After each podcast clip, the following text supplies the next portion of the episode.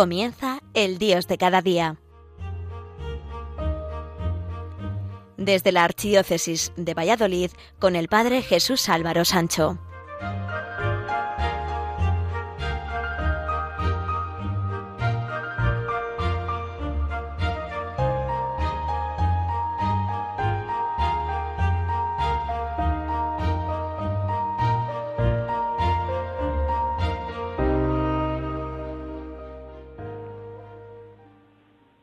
Queridos amigos de Radio María, en todo hay opiniones y por supuesto para todos los gustos.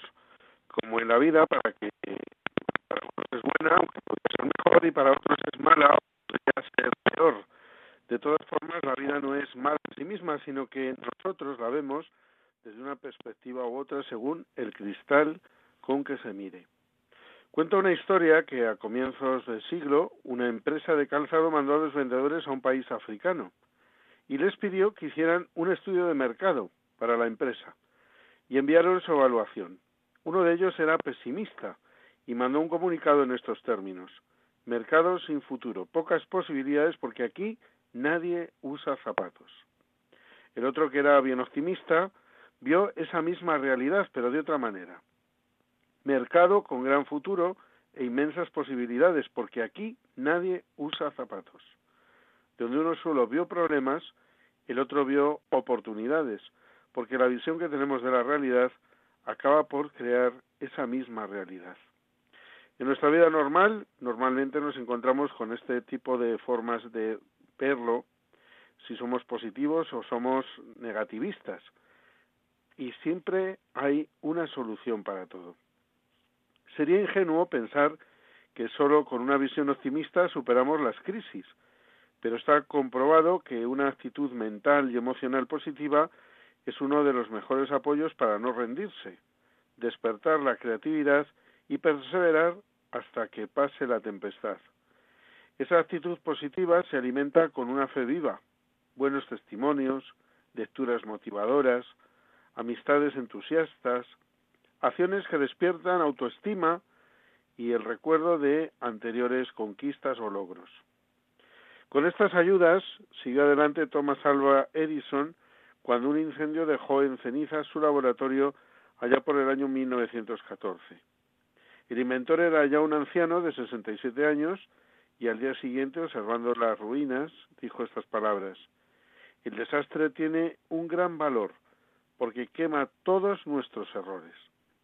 Gracias a Dios podemos empezar de nuevo.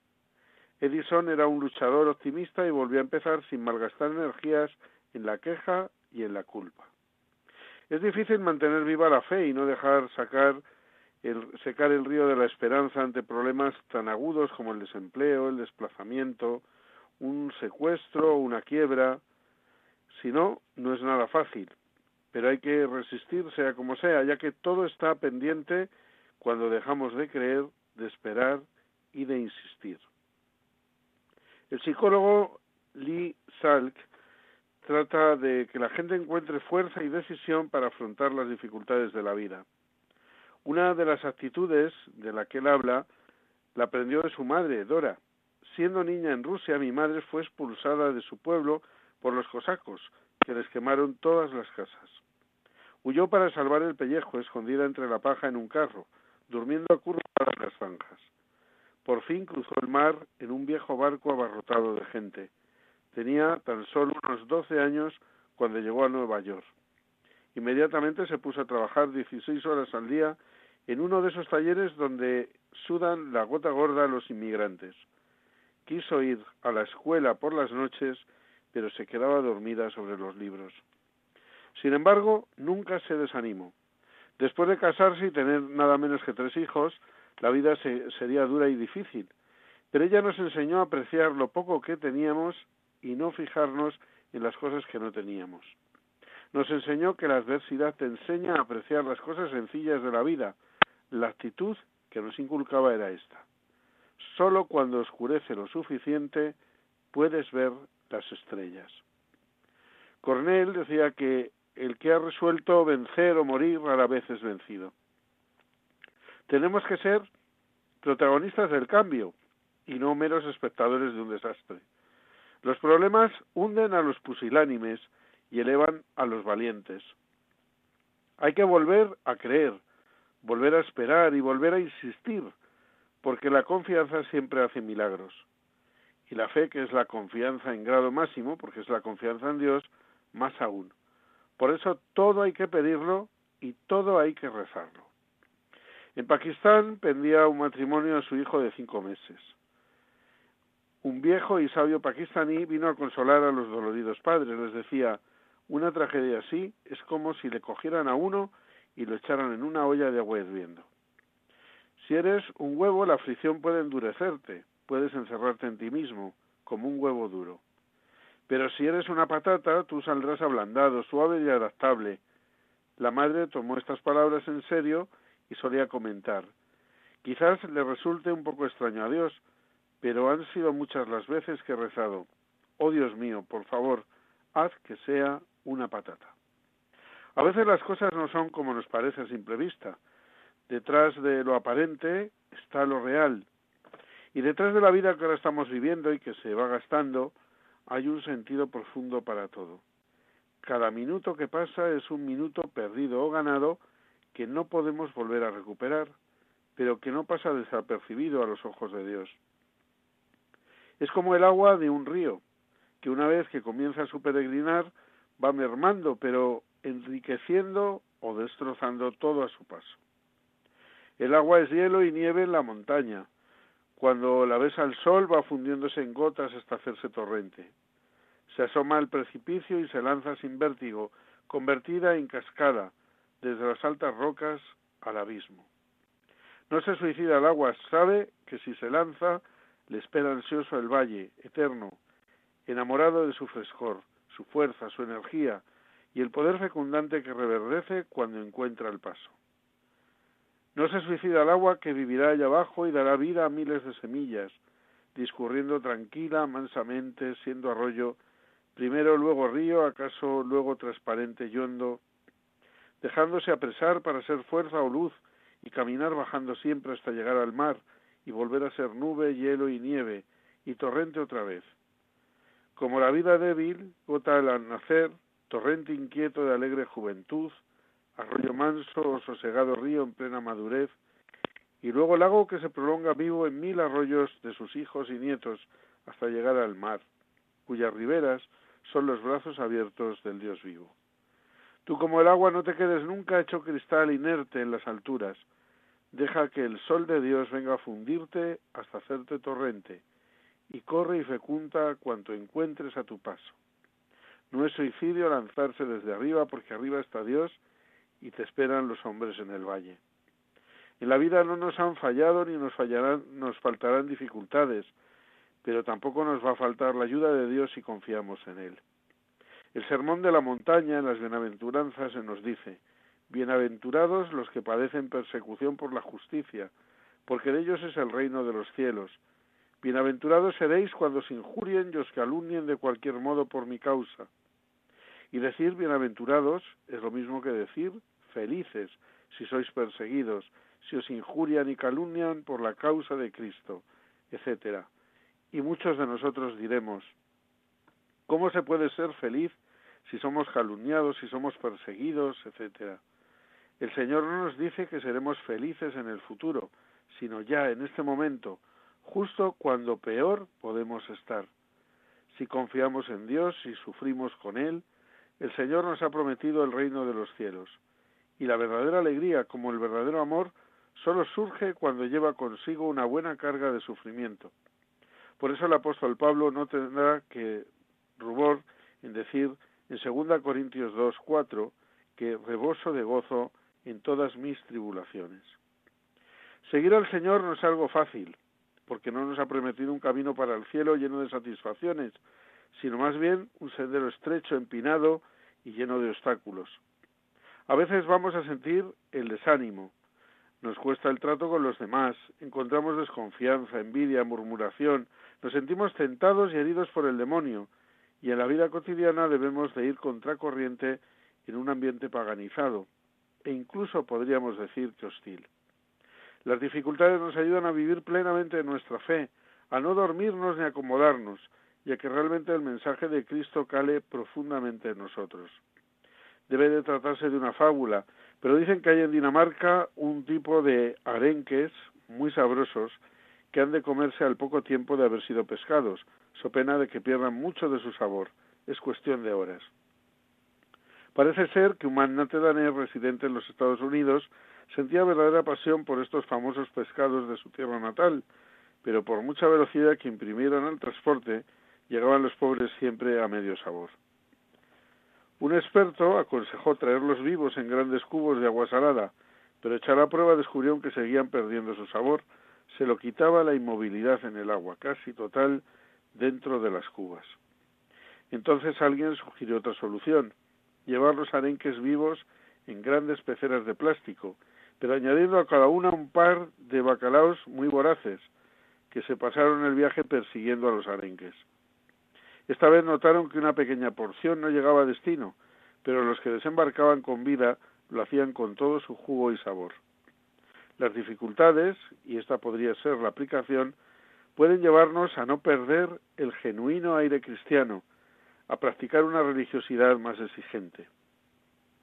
Pero para el cristiano es muy importante tener la moral alta, no desanimarse en medio de los problemas, porque sabemos, como diría San Pablo, de quién nos hemos fiado.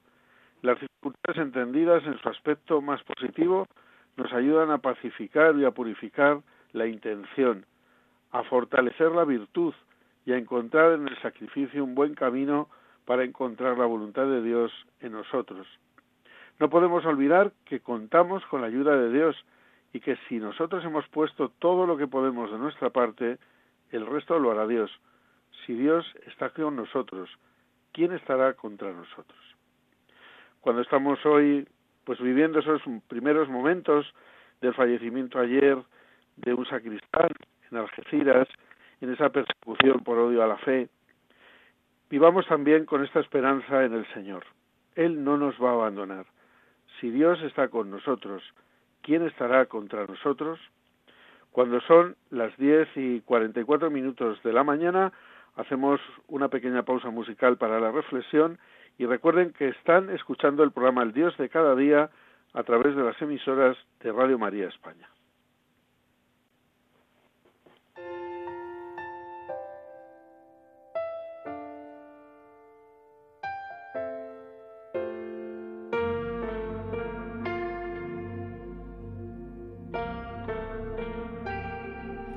Aquí estoy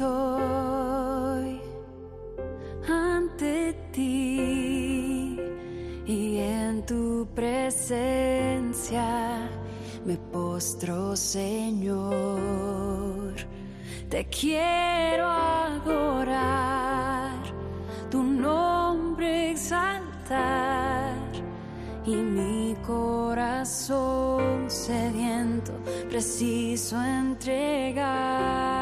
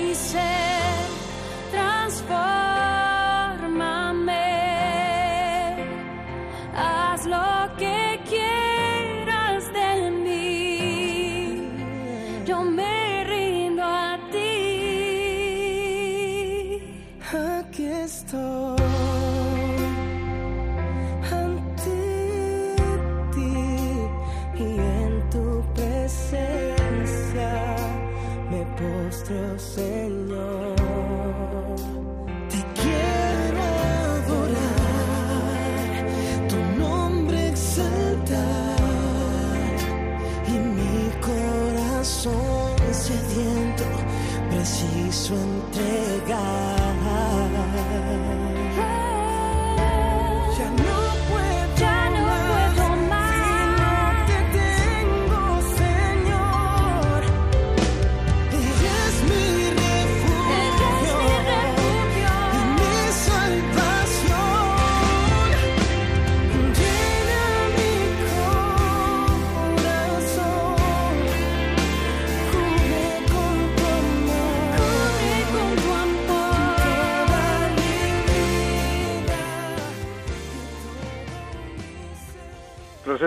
Pequeña pausa musical para la reflexión, continuamos en el programa El Dios de cada día a través de las emisoras de Radio María. Hoy estamos hablando de vencer las dificultades en la vida, porque en esa, en esa lucha encontraremos el camino hacia Dios.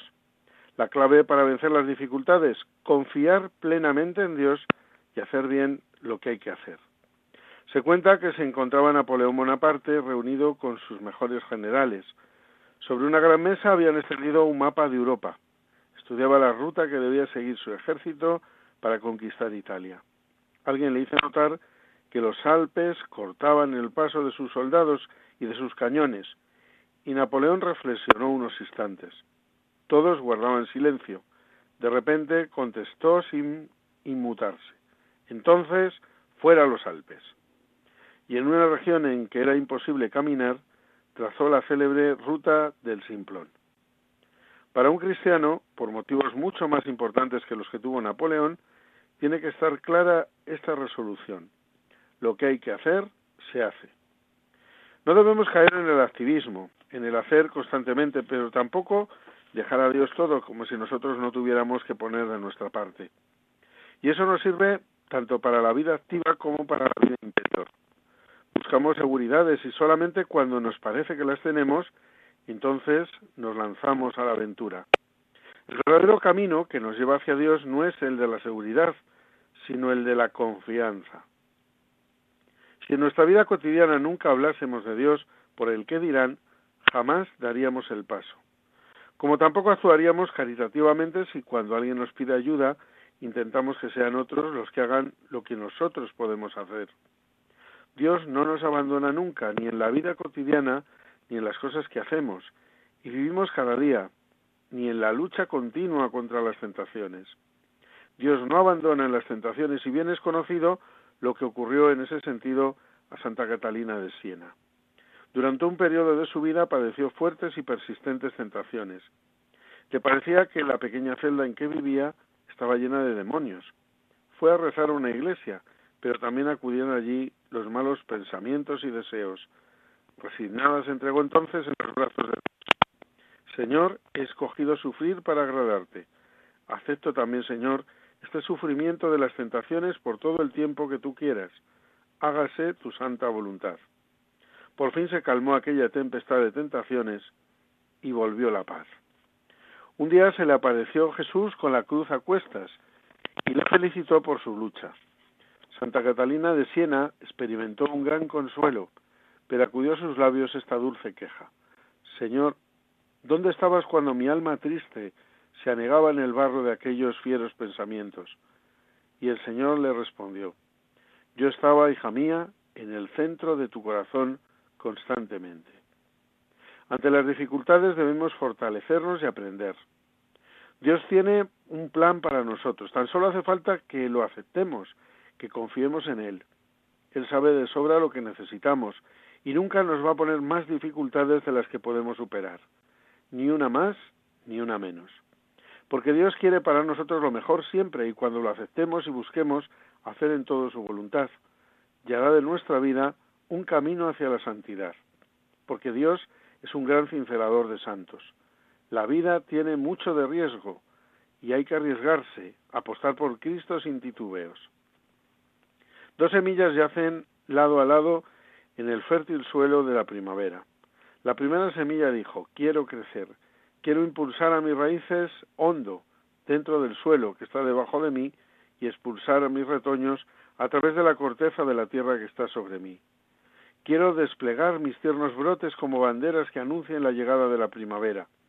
Quiero sentir el calor del sol sobre mi rostro y la bendición del rocío matinal sobre mis pétalos y creció. La segunda semilla dijo, Tengo miedo.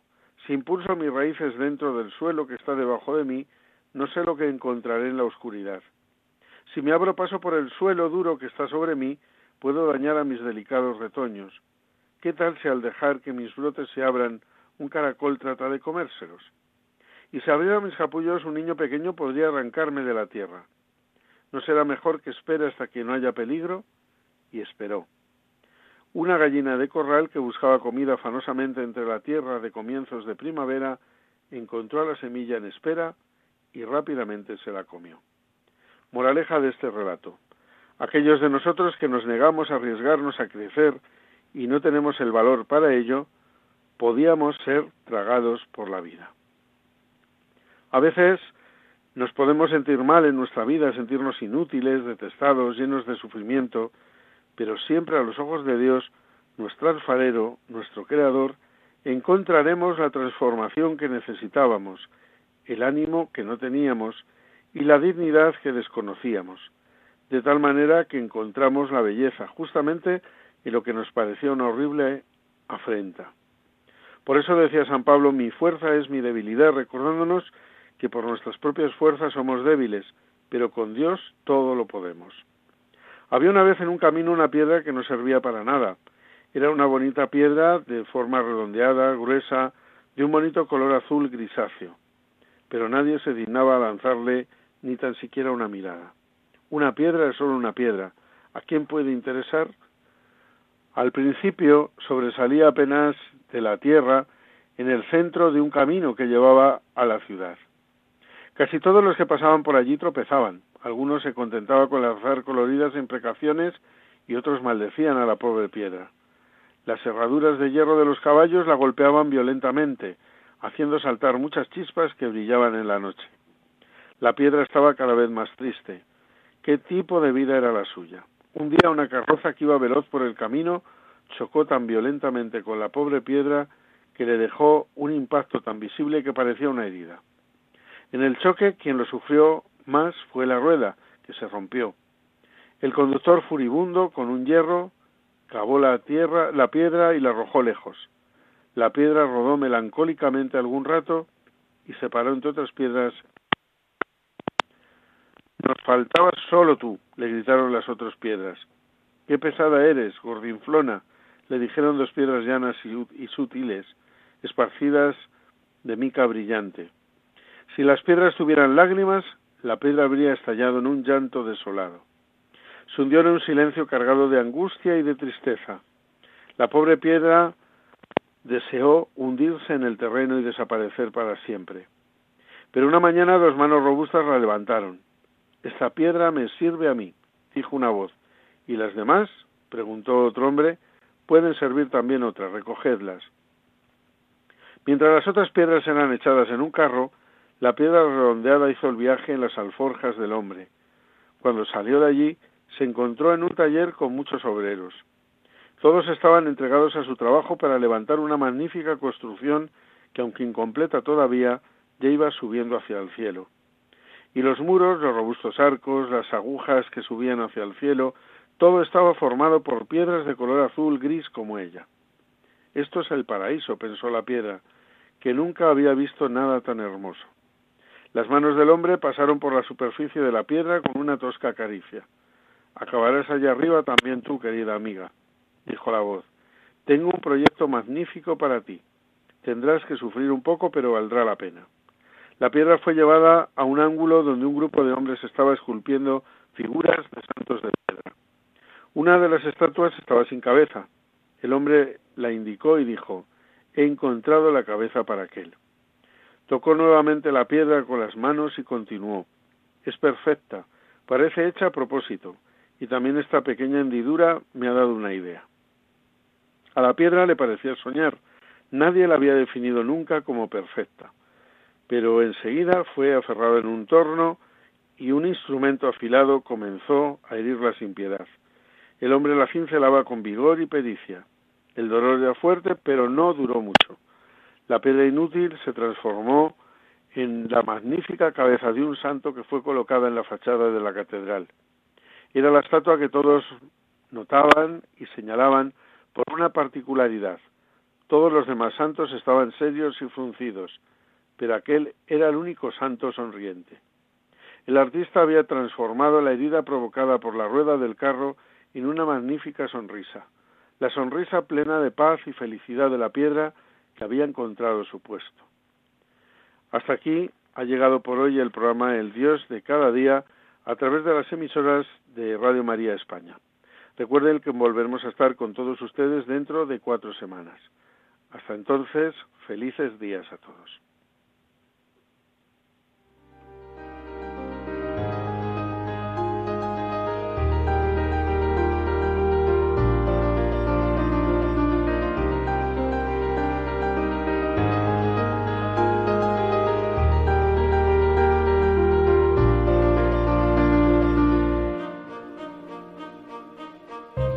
Finaliza El Dios de cada día, hoy dirigido desde la Archidiócesis de Valladolid por el Padre Jesús Álvaro Sancho.